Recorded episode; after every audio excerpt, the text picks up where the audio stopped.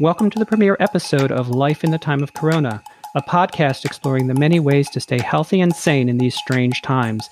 I'm Dr. Saul Rosenthal, a developmental and clinical health psychologist. Staying healthy during the COVID 19 pandemic is about more than the virus. We are all suddenly cut off from our normal lives. Friendships, school, work, religious worship, even shopping and entertainment have all transformed overnight. In this podcast, I'll talk with experts to get their perspectives on living our best lives in these difficult circumstances. We'll talk about the professional advice and some of their personal experiences. I'm really fortunate today to welcome Dr. Inna Khazan to the podcast. Dr. Kazan is an expert in mindfulness and biofeedback, focusing on health psychology and optimal performance. In addition to her private practice, she is a faculty member of Harvard Medical School, speaks and teaches internationally, and consults with corporations and organizations that vary from the Stuttgart Opera and Ballet Company to the U.S. Army Special Forces.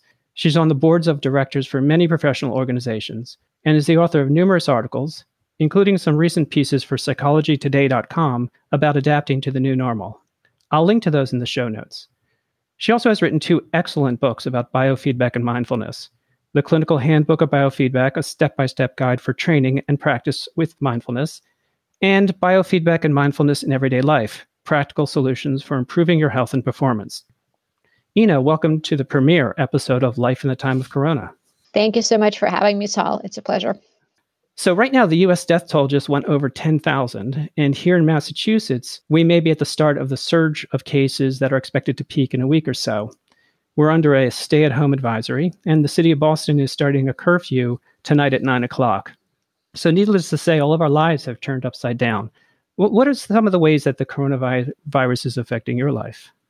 Well, I'm uh, no longer seeing people in person as professionally, uh, and well, and personally as well. Uh, that's probably the biggest uh, change and the most difficult one.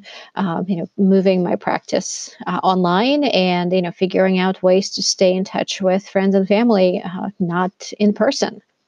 And what's it been like for the family? The kids have had to adjust to having some sort of schedule at at home. They're quite pleased not to be in school, um, and the, the weather is getting nicer, so that's certainly you know a good thing. We're fortunate enough to have a yard, so they have a place uh, you know to run around and get some of their energy out. Uh, but they do have some school assignments, and uh, um, they're having a little bit of trouble adjusting to the fact that they have to do those without actually being in school. It's a work in progress. So I guess it's sort of paralleling all of our struggles that we're all adjusting to this uh, these new situations. Exactly. So obviously everything is uh, different, and there's a lot of change and uncertainty. Uh, what is it about a situation like this that really drives up our stress levels?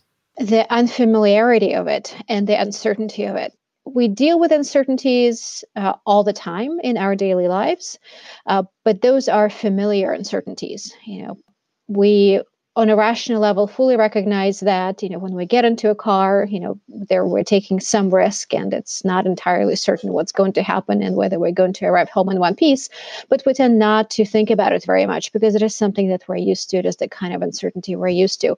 Um, this is a very different kind of uncertainty. Uh, it's new it's unfamiliar uh, and because of that it is that much more scary even with the uncertainty of something like the flu, which the coronavirus has been, you know, compared to in all sorts of ways recently. But you know, the flu happens every year, and m- most of us don't spend a lot of time thinking about it, even though it does affect a lot of people in very negative ways. But it is something that we're used to. The coronavirus is not something we're used to. We do not know what we're dealing with, um, and the uncertainty is not one that uh, we are able to recognize and integrate into our uh, daily lives. So risks that we're used to, we don't fear as much, even though they're risky, and it's mm-hmm. this this thing that we're not, we just don't know enough about it. Exactly. And, and from what you're hearing from your clients, what are some of the biggest challenges they're dealing with? In in very very similar challenges to you know what you and I are probably dealing with, you know, moving their work online or losing their jobs because they're not the kinds of jobs that can be moved online. So that is incredibly stressful for a lot of people. Uh, figuring out how to keep their uh, kids, you know, safe, healthy, and entertained. You know, if their people are working from home, how to at the same time also take care of children, especially if they're young children. Uh, that is an uh, extremely difficult uh, um, challenge to overcome for a lot of people. Um, and then even like daily things like you know grocery shopping uh, or you know running out uh, you know to get something that you're missing from the recipe is suddenly uh, a big deal it is it's suddenly a challenge whereas in the past it was not something that we even had to think about um, so on a daily basis we encounter these uh, challenges ranging from really big ones to small ones that are new and unfamiliar. Yeah, we found that even things like you're saying groceries, we sort of have to think three or four days ahead of where we used to try to think. Um, so it's it's all of this uh, stress and new new ways to do things. Mm-hmm. So with all of this stress, can you can you talk a little bit about what the effects of chronic stress are on us um, physically, emotionally, socially? Absolutely. Um, so one one distinction I would like to make is a distinction between acute stress and chronic stress. Uh, our bodies, our minds are made for dealing with acute stressors, stressors that come our way that we deal with, and then we're able to move on. That is okay. That kind of stress does not uh, impact our health. It does not uh, damage our well being long term. Um, chronic stress does become problematic, uh, whether uh, because the stress in itself, uh, uh in the external stress, is just never ending, uh, or because our response to the stressors that happen uh, is such that we're not able to recover and we're not able to let go of the stressors that come along. And right now, both of those are happening to a lot of people. Uh, on the one hand, the situation that's happening externally uh, is one that we don't know when is going to end and presents with continued stressors in many dimensions. And then on the other hand, a lot of people are having trouble letting go, uh, even as they're meeting each individual stressor throughout the day. Uh, it's difficult to let go. It's difficult to recover. It's difficult not to continue getting engaged and getting stuck. You know, for example, continuously searching out uh, information online, on in social media. You know, trying to figure out what's going to happen, trying to figure out how this is going to affect us in the long term, et cetera. Trying to find answers to questions that really just do not have answers right now.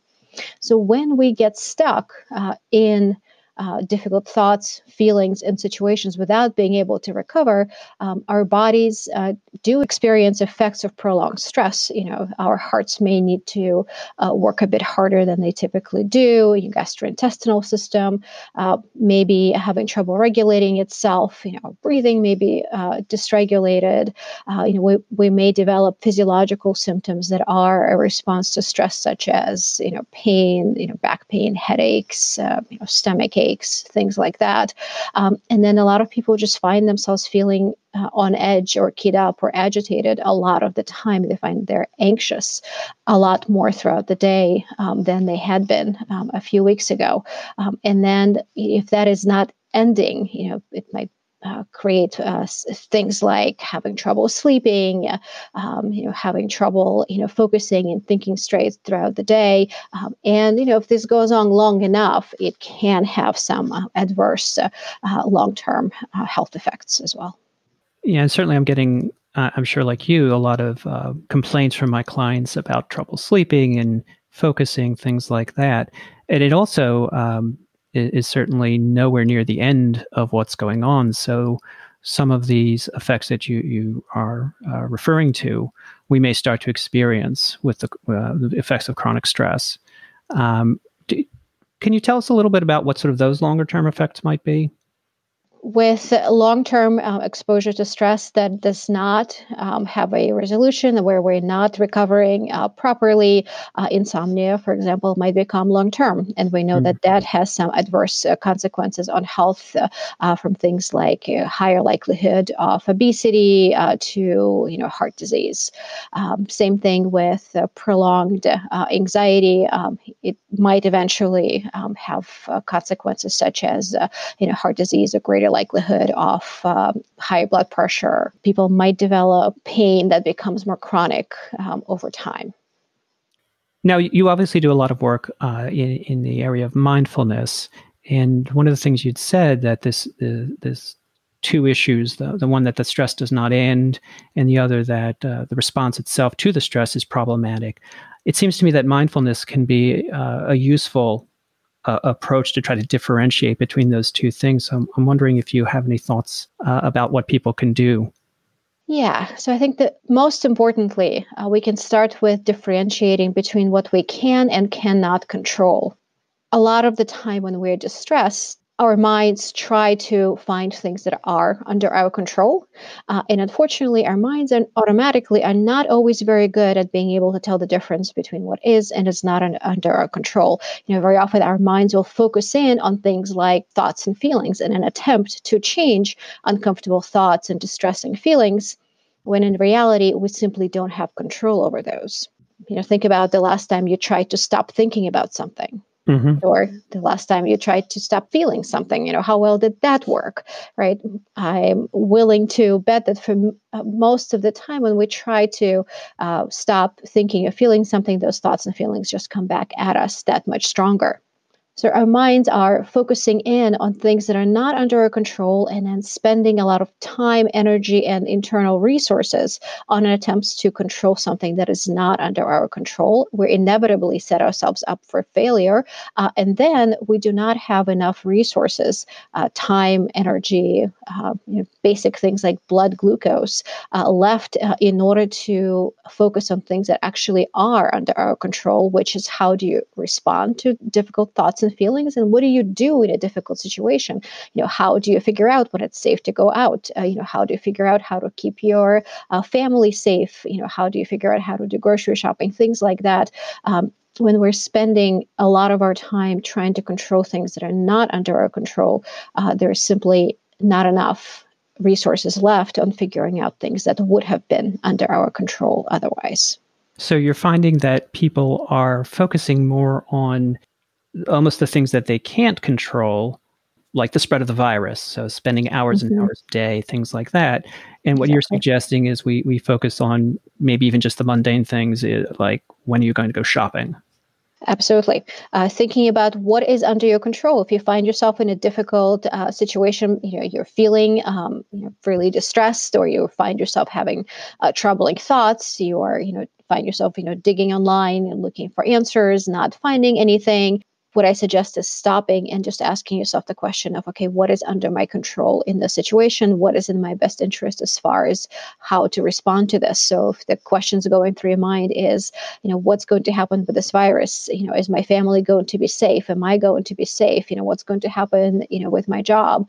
Uh, all these questions that we do not have particularly good answers to, but there are things that are under our control to to an extent right? If we're thinking about how am i going to keep my family safe it's helpful to have a flexible plan. How are you going to do grocery shopping? Are you going to wear a mask uh, when you go out? You know how how is that mask going to come about? Is that going to be you know something you have stashed away from a few years, you know, from your past construction project, uh, or you're going to make a uh, you know a cloth mask that uh, you know there are lots of instructions going around online and uh, um, you know be able to uh, protect other people when you go outside. So having some sort of uh, flexible plan that you have control over in response to you know difficult thoughts and feelings can be helpful because it actually accomplishes a goal that's realistic so even if the task may not seem to be as big as stopping the virus, it can still be useful.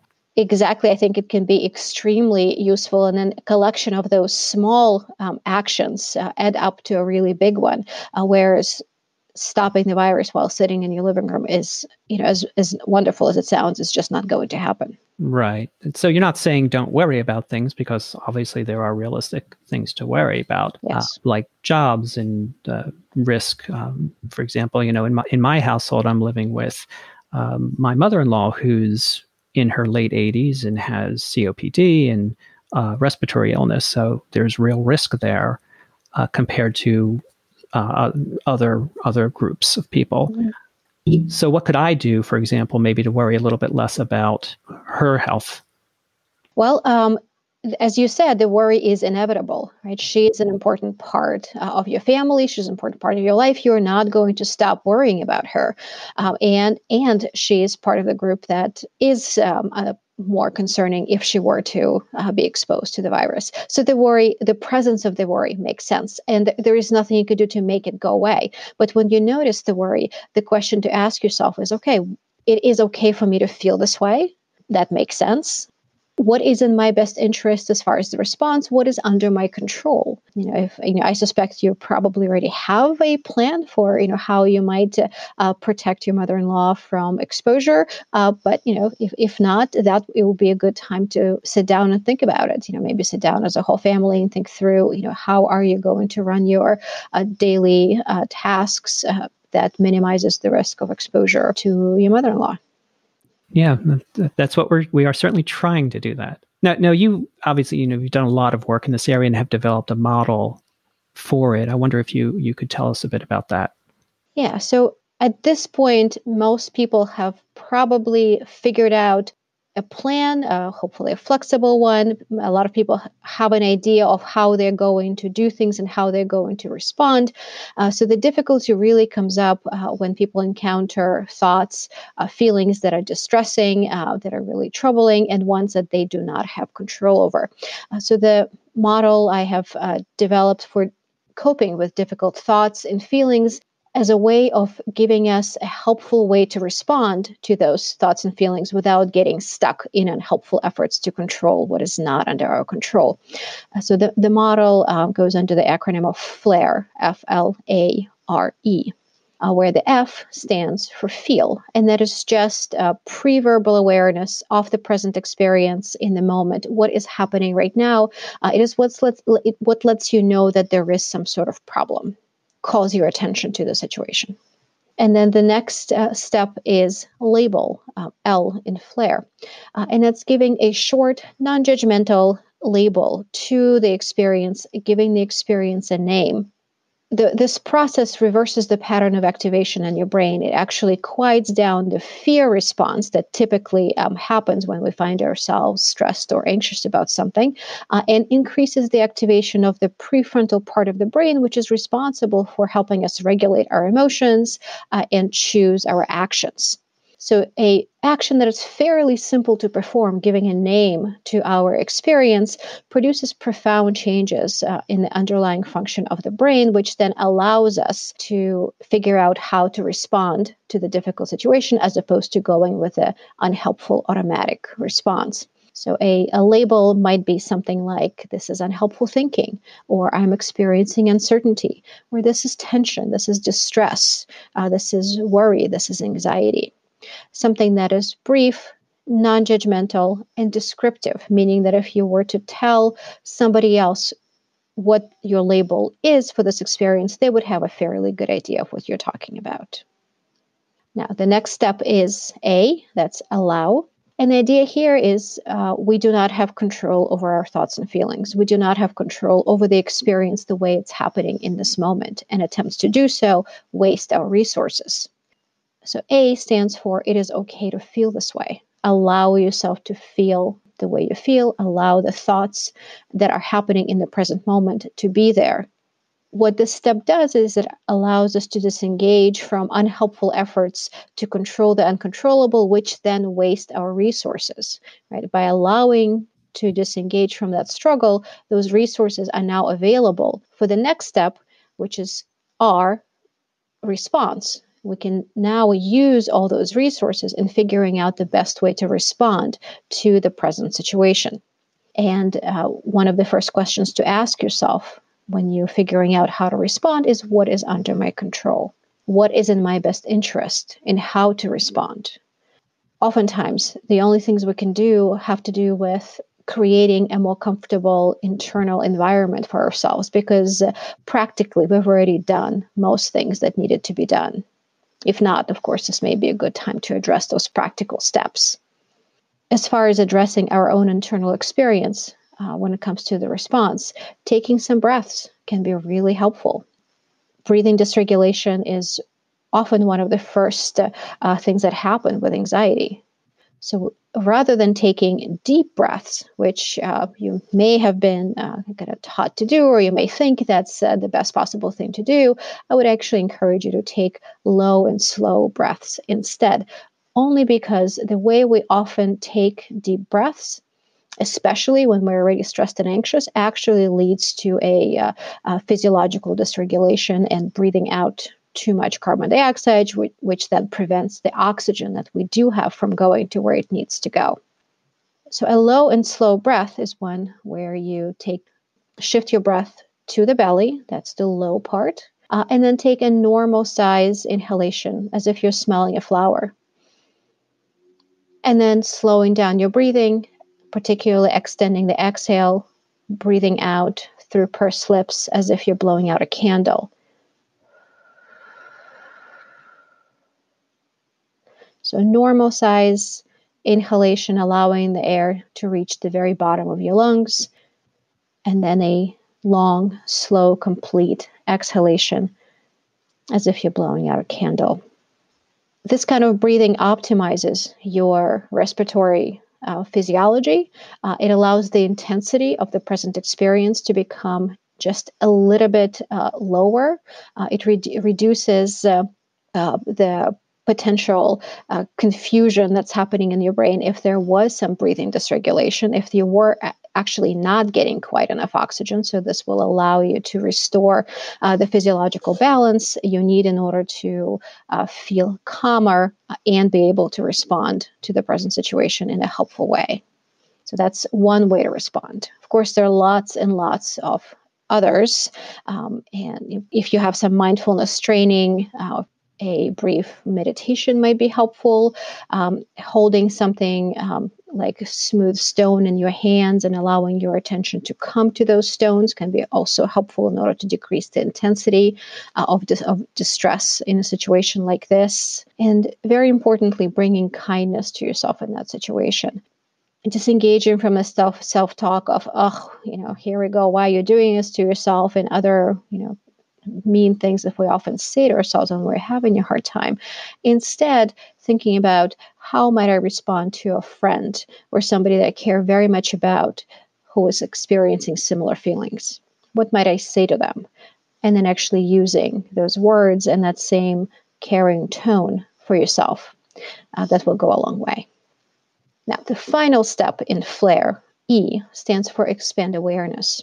And that has to do with reducing the narrow focus that we have on a difficult situation and allowing that focus to broaden so that the difficult experience becomes just a part of your awareness, not all of your awareness. Uh, when we find ourselves, you know, having difficult thoughts, difficult feelings, it appears that everything is colored by that. You know, if we're anxious, you know, the whole world just appears to be one big ball of anxiety around us. Everything is just really dark and scary. If we were to take a step back and notice other sensations around us, external and internal, then that anxiety becomes a part of the experience, not all of the experience.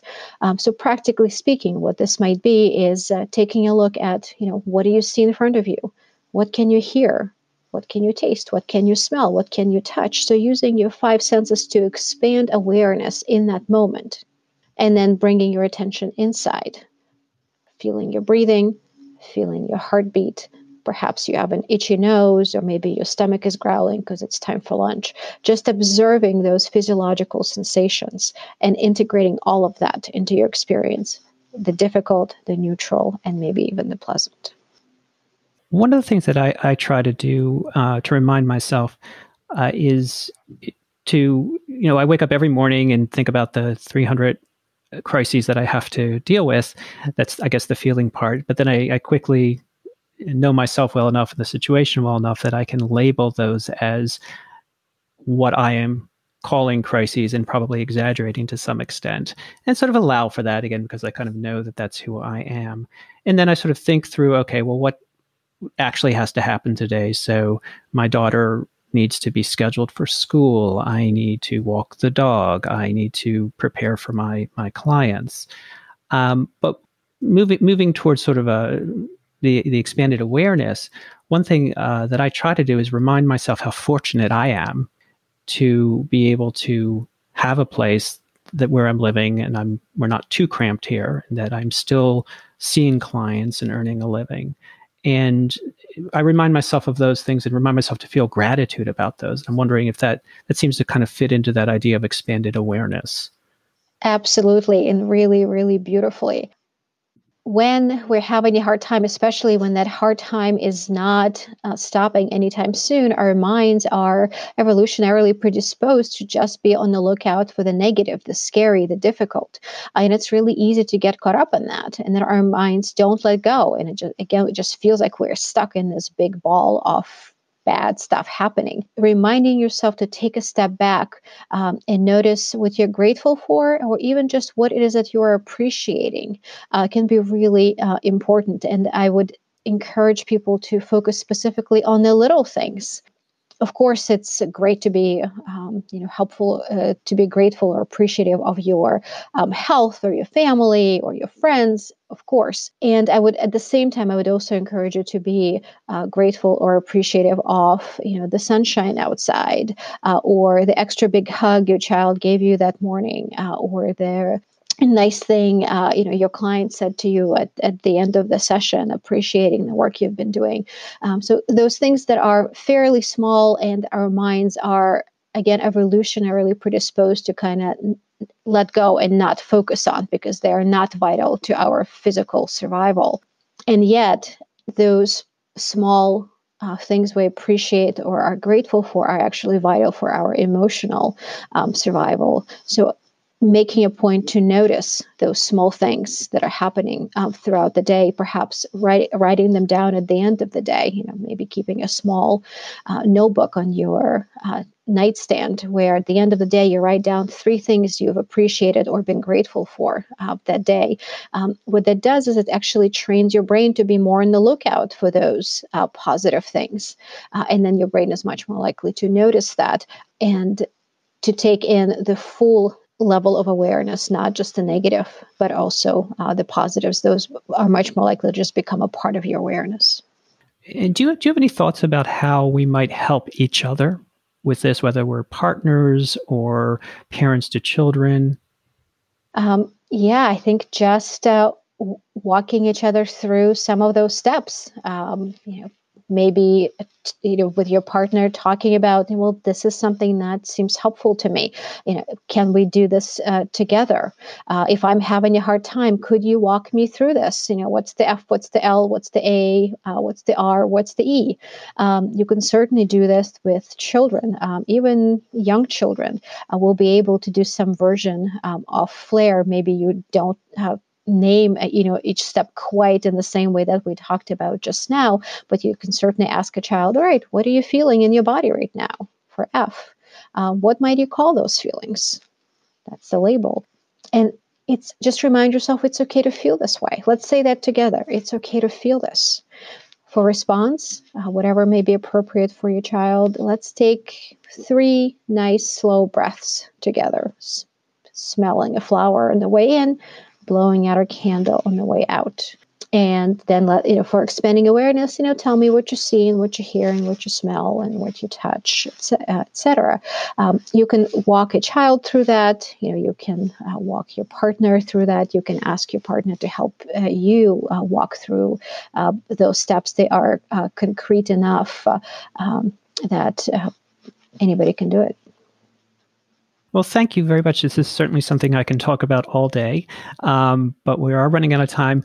I was wondering if I could just take a few moments to ask you a few quick uh, one thing questions. Of course. Um, so, just starting with, you know, what is one thing you're doing to take care of yourself?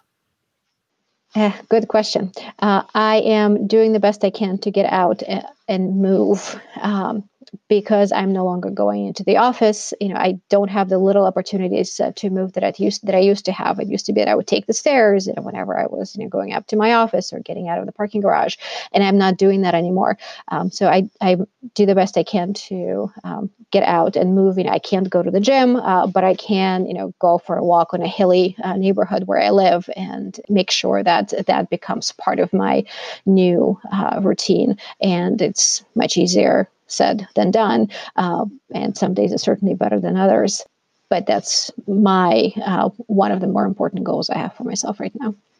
And and what is one thing that you think has really changed? Internally or externally? Either one. Hmm. Um, I think what has there are obvious, uh, you know, external changes like staying at home more and you know being on a video screen um, a lot more. But I think internally, what I find changing a lot and me really putting a lot of attention towards changing is um, kindness, compassion, and self compassion uh, because things are so difficult right now for so many people. And when people are having a hard time, you know, it's uh, we get snappier, uh, we get more impatient. Um, and I think it's really important to approach ourselves with kindness when we notice ourselves being snappier and more impatient, and approach our family members with kindness when they are getting snappier and more impatient. You know, uh, my children, you know, have gotten into more spats with each other than perhaps they normally do, um, and even though my initial internal response is, "Oh, are you at it again?" and sometimes that's exactly what comes out of my mouth. Uh, but I do the best I can to take a step back and ask, what are you struggling with right now? What's going on? Because it, they are not being mean to each other because they're mean people. They're having a hard time with something at that moment. Um, you know, if my my husband snaps at me for something I realize it is not because he wants to be mean to me. It's because something is going on for him. And um, I know my husband and I have had this discussion. He does the same with me. If I snap at him, he knows that there is something going on for me. So we we do the best we can to approach each other with more kindness uh, and compassion, and that goes a very long way uh, in managing the craziness that's going on right now. So trying to be more deliberate about kindness and compassion and how we're approaching each other. Exactly. Exactly. And finally, what is one thing that people should take away from this? this is a difficult time for everybody. At this point, pretty much everybody in the world feels very similar feelings. Uh, so even though we are physically more distant and perhaps more physically disconnected, there is a part of us that's actually very much more connected um, than you know, we usually are, you know, because we're all going through the same scary experience. So it is okay to be afraid. It is okay uh, to be uncertain. Uh, it is okay to have a hard time. It does not make us weak. Uh, it does not make us incapable. It makes us human. And if we allow ourselves to be human, that we're actually going to be in a much better shape to figure out how to best respond to it, how to best take care of ourselves and the people that are important to us. A lot of insight and practical recommendations for managing our coronavirus stress from Dr. Inna Khazan. This has been the premiere episode of Life in the Time of Corona. I hope you found it useful and interesting. You can subscribe to this show at iTunes or wherever you get your podcasts. Please rate the show and leave comments. Find out more at my website, saulrosenthalphd.com, and follow me on Twitter and Instagram at Dr. Saul Rosenthal. That's Dr. Saul Rosenthal. Dr. Inna Khazan is a clinical health and performance psychologist in the Boston area. She is also a faculty member at Harvard Medical School, teacher and speaker extraordinaire, and author of many articles and two books on mindfulness and biofeedback. You can find her at innakhazan.com. Inna, thanks so much for joining us today. Thank you so much for having me. This was a really great, important conversation. And thank you, listeners. I look forward to continuing the conversation on life in the time of Corona.